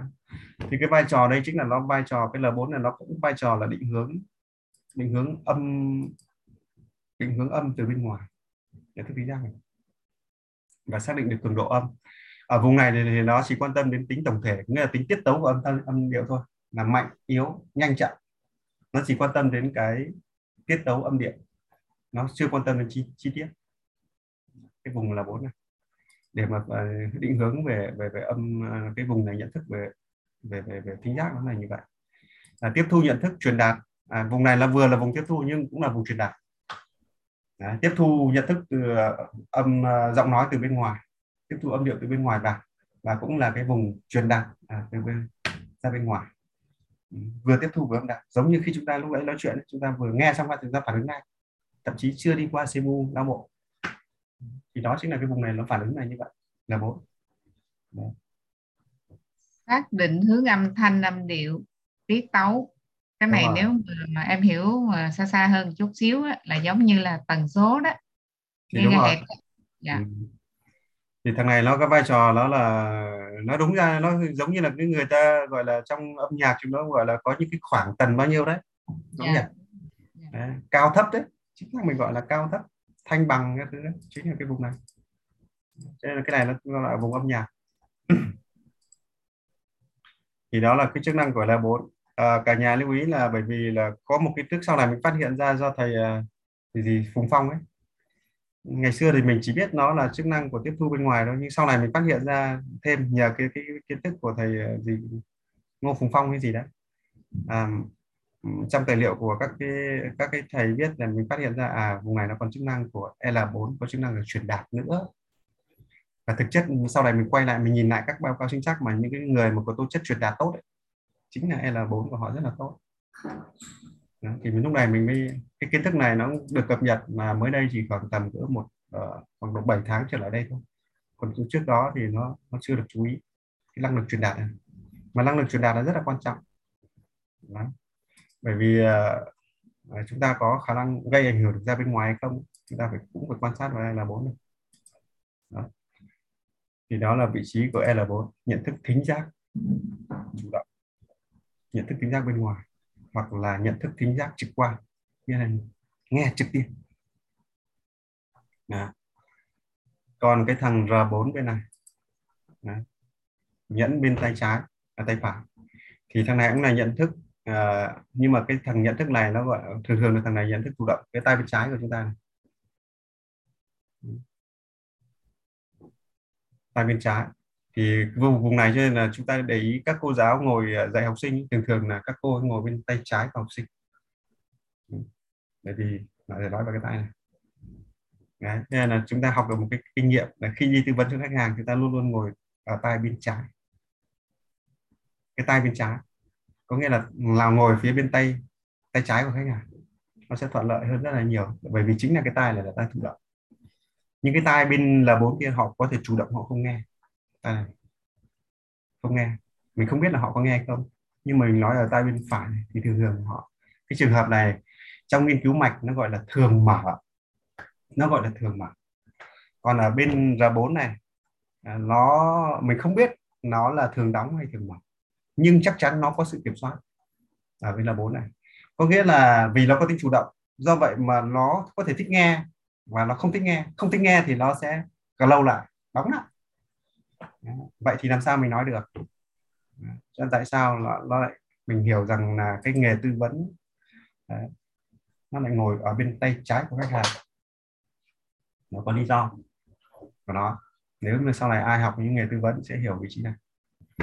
Thì ờ, cái vùng R4 đó là cái vùng nhận thức âm vần chi tiết. Như là âm điệu. Abc a b cờ gì đó. Âm điệu chi tiết chính là vùng chức năng của ngôn ngữ. Đấy. cái nghe phân biệt âm âm điệu âm bật chữ Latin ấy, hay không nó làm vùng này rất là nhiều. Nhận thức một ngôn ngữ. Đấy. lựa chọn ngôn từ ngôn ngữ nói à, đấy là lưu ý. Và vùng này cũng là cái chúng ta một lưu ý nó đặc điểm nữa là còn là gọi là tiếng nói bên trong. Tiếng nói bên trong. Đấy. có những người thì ờ, họ rất là khắt khe câu chữ ngôn từ. Chúng ta phải quan sát là vốn. Họ rất thận trọng. Cách phát ngôn đó chính là R4 đó, thậm chí là khắc khe với bản thân luôn. Thì đó là chức năng của R4 như vậy là chúng ta nắm được cái quy luật quy tắc à cái chức năng của R4 bao gồm là nhận thực chất chúng ta dùng một từ chính xác nó gọi là nhận thức thính giác âm chi tiết. Đó, nhận thức thính giác chi tiết. Mà cụ thể đây nó có một số cái như người ta gán cho nó đó là ngôn ngữ nhưng mà chính cái vùng này nó phân biệt giả sử trong một dạng hệ thống âm thanh, thằng này nó sẽ phân biệt là đâu là cái kèn đâu là cái trống đâu là cái octave ví dụ vậy. Đâu là cái guitar bass. Chính là vào bốn này. Và trong một câu câu nói thì thằng này nó sẽ phân biệt âm của từng từ một, từng ký tự một. Thì đó là vị trí của R4 có vai trò như vậy. Và đồng thời, ở vị trí L4 R4 này, nó cũng đồng thời một cái nghĩa nữa nó ghi nhớ nhá. Đấy, ghi nhớ âm thanh ghi nhớ âm điệu nó nằm ở đây này. Ghi nhớ luôn. Ghi nhớ âm vần. Chi tiết. Có thể là âm thanh cũng được nhưng là ghi nhớ tiết. Cái vùng L4 này cũng như vậy. À, nó còn có chức năng ghi nhớ nữa chứ nó không phải đơn thuần là chỉ có vai trò là tiếp nhận và xử lý đâu ghi nhớ. Ví dụ vậy nó có chức năng ghi nhớ ở đây này. Cho nên là cái mật độ tế bào những cái vùng này cao thì mình biết là như cái người đó là cái khả năng ghi nhớ của họ tốt. Đó. ghi nhớ đó. đó. Bản chất ở vận động tinh này nó cũng có vai trò là ghi nhớ bổ sung thêm. Nó có ghi nhớ hết.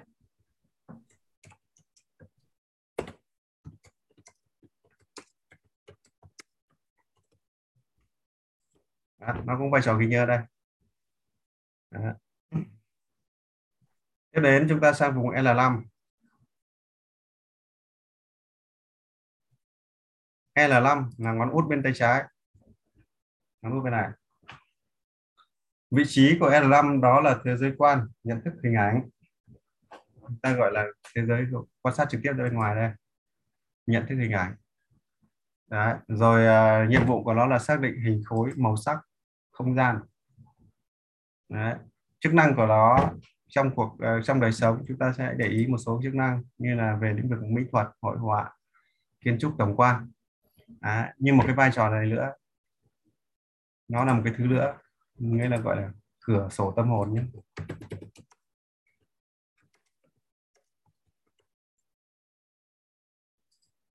nó có vai trò này Đấy Ờ, một người mà ánh mắt mà lay sang bên kia, lắc sang bên kia với tốc độ nhanh thường xuyên, thì người ta đó, người ta gọi đó là người tâm động. Tâm động có nghĩa là tâm trí luôn dao động, không ổn định. Đó, thì nó chính là gợi sổ tâm hồn. Đấy. là chúng ta biết được. Nghĩa là ánh mắt nó liên quan đến tâm. Nếu như chúng ta có khả năng quan sát tốt chúng ta phát hiện được tâm của người này thông qua ánh mắt. Ánh mắt thể hiện cái gì? Độ chớp nhanh chóng độ chớp à, độ cái tốc độ quan sát à, à, độ sâu của ánh mắt à, cấu tạo của mắt hướng ngoại hướng nội. À, những người mà ánh mắt họ thường thường là cái cái bóng mắt là họ kín hoặc là cái cái bóng mắt họ càng nhỏ thì cái chiều sâu bên trong là tốt chứ còn nếu như mà cái mắt của họ lồi ra ngoài thì cái đặc tính đó là hướng ngoại cao hơn. Đấy. nhưng mà cái quan trọng đấy là về mặt hình thức thôi. Chứ còn cái quan trọng nhất là chính là cái cái cái cái, cái thần khí cái con ngươi của người ta này. Chính cái xác là nhiều đấy ừ, cái ánh mắt của nó mới là quan trọng. Đấy. bởi vì những cái vỏ bên ngoài thì nó cũng có thể thay đổi biến đổi theo thời gian chút nhưng mà riêng cái ánh mắt ấy, thì đấy mới là cái quan trọng. Giống như người ta phải nhìn vào ánh mắt bác hồ nó là một cái là một cái chiều sâu thẳm mà không gần như là những người bình thường không đọc nổi. Nó có cái chiều sâu, nó có cái tình thương rất lớn ở trong đó. Cho nên người bình thường chúng ta không nhìn thấy, không nhìn nổi. Đó là cái, gọi là cửa sổ tâm hồn là như vậy. Đấy. nhìn bằng một ánh mắt chúng ta đã phát hiện được người này sống sâu sắc hay là sống hài hợp nó chính là cửa sổ tâm hồn. Này. Đây là ngón út trái nha. Ở vùng này thì cũng có vai trò, đó là ghi nhớ Đấy, nó cũng có vai trò là ghi nhớ hình ảnh nhé cả nhà nhé nhớ hình ảnh. Đây là những cái vị nào mà ở vì vùng này thấp ấy họ hay bảo ừ, em đi hay đi quên đường lắm. À thì mình hiểu ngay à, liên quan đến trí nhớ. Tại vì nếu mà tập à, mà độ tế bào thần kinh nó cao hơn ấy, thì họ sẽ nhớ được nhiều hơn. Nhưng à, nếu đặc biệt những người chúng A ở vị trí này gần như là họ đi đường họ vừa đi xong phát quên mất. À, không nhớ được đường vào chúng A họ... Đấy. bởi vì mật độ tế bào thần kinh nó thấp nó thấp quá do vậy mà họ không kịp ghi nhớ gì hết Đấy. vừa đi xong sau này nó phải quay lại quay lại lại hỏi tiếp Đấy. đặc điểm của cái đặc điểm của vùng L5 nó như vậy R5 là ngón út bên tay phải vị trí của nó là thế giới quan chi tiết Đấy. có nghĩa là quan sát vào đặc điểm cụ thể giống như ở trên nó làm L5 thì nó quan sát tổng thể về bức tranh. Còn R5 ấy, nó sẽ quan tâm nó sẽ quan sát những cái thành phần trong bức tranh đó. Thì đây nó gọi là thế giới quan chi tiết. Đó. các cái trùng mà vân tay một tâm thì ở đây thì tốt. R3 với R5 là có liên quan mật thiết để mà nhìn về định hướng với nhìn xa trong rộng gì đó đúng không? Rồi này là cái này là bên trong chi tiết còn cái là con chi tiết à còn bên phần ăn L đó 3 với 5 là 3 là 5 thông thường ấy nếu mà sau này à, các quý vị mà sẽ lưu ý trong một bài báo cáo ấy, nó sẽ có những cái tính logic với nhau rất là rõ đấy nhé cho nên là nó cũng giúp cho mình định dạng vân tay chính xác. À, khi mình quan sát tổng thể giả sử một người mà cái vị trí chi tiết này nó cao này R, L2 này R2 nó cao này à, lão trái nó cao này thì thường thường các trùng vân tay ở phía dưới này, này. Thường thường nó cũng đi liền liền đi theo. Nghĩa là tật nó giống, giống như nó có thể là một cái vân tay một tâm. Hoặc là vân cái vân tay ở đây nó có cái cấu trúc mạch ở dưới này nó gọi là mạch đóng mạch cờ lông. Cho nên là nếu như cái, cái cái sau này mà chúng ta phải nhìn trên tổng thể để chúng ta loại bỏ bớt những cái có những cái mà nó nếu mà chỉ quan sát một vân tay thôi thì có thể là vẫn làm cho chúng ta bị sai về định dạng.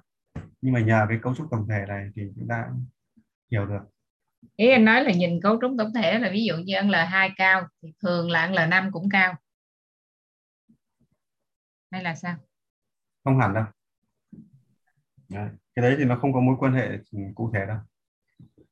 Nó không có cái mối uh, trực tiếp như vậy đâu. Cái đấy thì sau rồi từng bài. Giả sử như là những cái người nhá. Ví dụ này. L5 chúng A đi đúng nhỉ? Mật độ đường vân thấp. Mà L2 của họ là lướt ngược tốt. Là lướt ngược mà mật độ đường vân cao. À, vậy thì người này sẽ giỏi cái gì? Tưởng tượng giỏi hình dung. Đấy. giỏi tưởng tượng hình dung. Nhưng mà họ à, bị một cái nhược điểm. Đó là cái nhược điểm đầu tiên chính là cái tính tưởng có nghĩa là suy nghĩ là như thế nhưng ngoài thực tế nó chưa chắc đã phải như thế. Tưởng là suy diễn hả? Hay là nghĩa là dễ bị hiện tượng là nội suy. Nội suy có nghĩa là đưa ra những cái cảm nhận mang tính chất chủ quan. Đó là nội suy. Đấy. bởi vì cái thế giới quan của họ nhìn được ít nhìn được ít mà tưởng tượng nhiều thì nếu cho nên những cái sản phẩm trừu tượng với họ rất là tốt. À, thì ờ, có đâu ra ngoài thực tế cuộc sống khi lại khác ok quay về R5 thì đó là thế giới quan chi tiết góc nhìn nhìn và hướng bên trong. Và cái cách người này sẽ quan sát bên trong như thế nào. À, xác định được cự ly độ chính xác. À, cái này là mắt là chi tiết. Và mắt này chính là gọi là mắt quan sát thiên nhiên. Đấy, thiên nhiên. Cho nên là lĩnh vực bất động sản thuốc dược nông lâm nghiệp. À, là các lĩnh vực về cây lương thực rừng. Chính là nằm ở vùng này. Đấy, sử dụng gió lan này. Nha cho nên là tiềm năng cả bất động sản rất nằm ở đây. Ok như vậy là chúng ta đã đi qua một vòng sức lan của các các cái ngón các cái vị trí. Đấy. bây giờ chúng ta đi vào một cái bài báo cáo cụ thể. Đây. Thì uh, trong một bài báo cáo cụ thể này thì khi uh, thì trong một cái nhận xét vùng chức năng này này thì chúng ta phải dùng hai tiêu chí một tiêu chí thứ nhất là mật độ tế bào thần kinh. Một tiêu chí thứ hai là cách sắp xếp tế bào thần kinh chính là chủng vân tay. Ở trong bài báo cáo thông thường họ chỉ đánh giá được về mặt lượng có nghĩa là họ chỉ đánh giá được về con số cái xếp hạng này này là họ, họ dựa trên cái mật độ tế bào thần kinh này thôi. Chứ còn chưa khẳng định được rằng là cái vùng này của họ mạnh hay yếu vậy thì cái người tư vấn ấy phải làm cái vai trò phải kết hợp được hai nhân tố. Vừa là mật độ tế bào thần kinh cộng với cách sắp xếp cấu trúc mạch tế bào thần kinh có nghĩa là chủ vấn tay hai cái nhân tố này kết hợp cùng với nhau. Yếu tố này mình hay dùng cái từ gọi là đánh giá về lượng. Yếu tố này chúng ta hay dùng gọi đánh giá về chất. Đó, chất và lượng hai cái mối quan hệ này nó nghịch nhau. Đó. giảm về lượng. Đó, nhưng lại được về chất nó thường thường thì cấu trúc là như vậy. Có quy tắc là như thế. Thì chúng ta lưu ý. Thì ờ, đối với cả cái ý nghĩa của mật độ tế bào thần kinh cao ở những cái vùng này, thì nó cho thấy là cái khả năng gì? Có hai cái khả năng chúng ta lưu ý. Một là tiếp nhận được nhiều thông tin. Đấy. Hai, lưu trữ được nhiều thông tin, nghĩa là ghi nhớ. Nhiều việc có hai cái như này và cái nhược điểm của lưu trữ nhiều thông tin ấy, thì nó bị một cái hiện tượng chủ nghĩa kinh nghiệm. Ừ. Cho nên là tích lưu trữ nhiều thông tin cũng không tốt. Đấy. nó lại bị chủ nghĩa kinh nghiệm. Giống như là ngày xưa tôi học như thế rồi và bây giờ phải đúng như thế. Đấy. thì nó rất là giảm. Ừ. Được cái là cái khả năng giống như là học một cái gì đó thì họ nhanh họ nhanh, họ có thể là hấp thu được nhiều hơn. Những cái người mà độ tế bào thần kinh thấp hơn thì họ sẽ, họ không lưu trữ được nhiều. Đấy. thì đó là cái lưu ý về mật độ tế bào cái lợi thế của tế bào thần kinh ấy. Nó lợi thế về ghi nhớ nó lợi thế về hấp thụ. Đấy. Nhưng mà giả sử những cái trùng vân tay đặc biệt mật độ tế bào thần kinh thấp thì nó lại có lợi thế gì? À nó lại lợi thế về tốc độ. À, nó không lợi thế về quãng đường nhưng nó lợi thế về tốc độ. À, vì nó thấp cho nên nó lại nhanh.